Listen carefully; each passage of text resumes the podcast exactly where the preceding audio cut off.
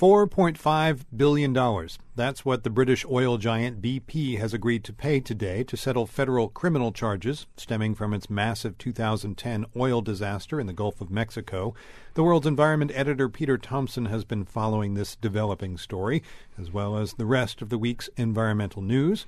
Peter, this is a fairly dramatic development in this long running story about the Gulf oil disaster. What do we know? Well, we know that uh, BP will plead guilty to a host of federal criminal charges related to that explosion and blowout at the Deepwater Horizon drilling rig in April of 2010. You probably remember that 11 people were killed in that explosion, and that, of course, oil gushed into the Gulf of Mexico for almost three months. A lot of folks have called it the country's worst ever environmental disaster, and it brought an avalanche of lawsuits and criminal charges. So today, BP has agreed, as you said, to pay $4.5 billion. It's being called a record settlement. It includes 1.3 billion in criminal fines, with the rest going to government agencies like the Securities and Exchange Commission. The charges that BP is pleading guilty to include 11 felony counts of misconduct or neglect and two misdemeanors related to environmental laws. Okay, now, Peter, aside from the 11 deaths in this case, no one has really been able to quantify uh, the environmental damage. But there have been a lot of comparisons to the Exxon Valdez oil spill in Alaska in 1989. Uh, how do the penalties BP will be paying stack up against what Exxon ultimately paid? It looks like it's going to be a lot more in this case. Exxon paid a billion dollar criminal fine for that disaster. With inflation, that works out to about $1.8 billion today. So, in that straight up comparison, it looks like BP will end up paying more than twice the fine that Exxon paid. Okay, so we have a settlement. Will that actually settle things?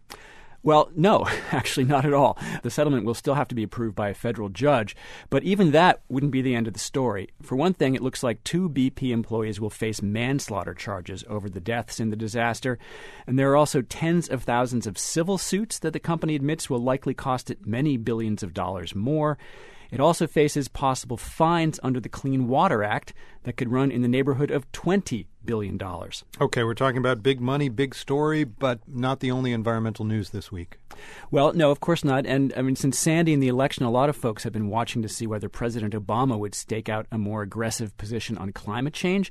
Well, he finally spoke about it at some length at his White House press conference yesterday, Aaron. And unlike his forceful comments on some other topics, he's still playing this very close to the vest. On the one hand, he's clearly been paying very close attention to some of the science, and he made it clear that he was going to be personally involved in the search for ways to make political and technological progress.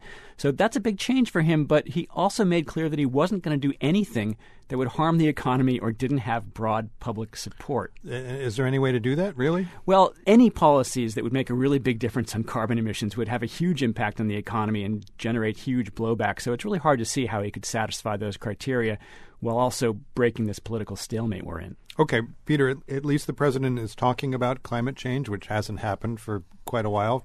Do you think the president gets what many scientists are saying is the gravity of the climate challenge, or is it just another issue for him?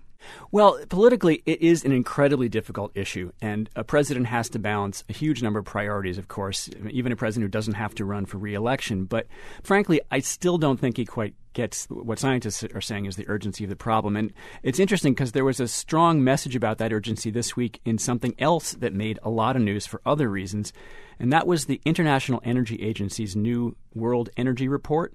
The headline for most folks in that was that based on current trends, the U.S. is likely to overtake Saudi Arabia as the world's biggest oil producer within just a few years. And that would be a huge development. But for me, the much bigger news in the same report was that based on those same trends, the world is going to blow right past the international target for carbon dioxide, for limiting warming to 2 degrees Celsius. So the world's leading international energy agency says we're on a totally unsustainable energy path. And I think that even after Sandy and president's reelection, the president and the country as a whole still haven't really gotten that message. The World's Environment editor Peter Thomson. We have video of President Obama's comments on climate change at yesterday's press conference at theworld.org. Peter, thanks. Thanks, Aaron.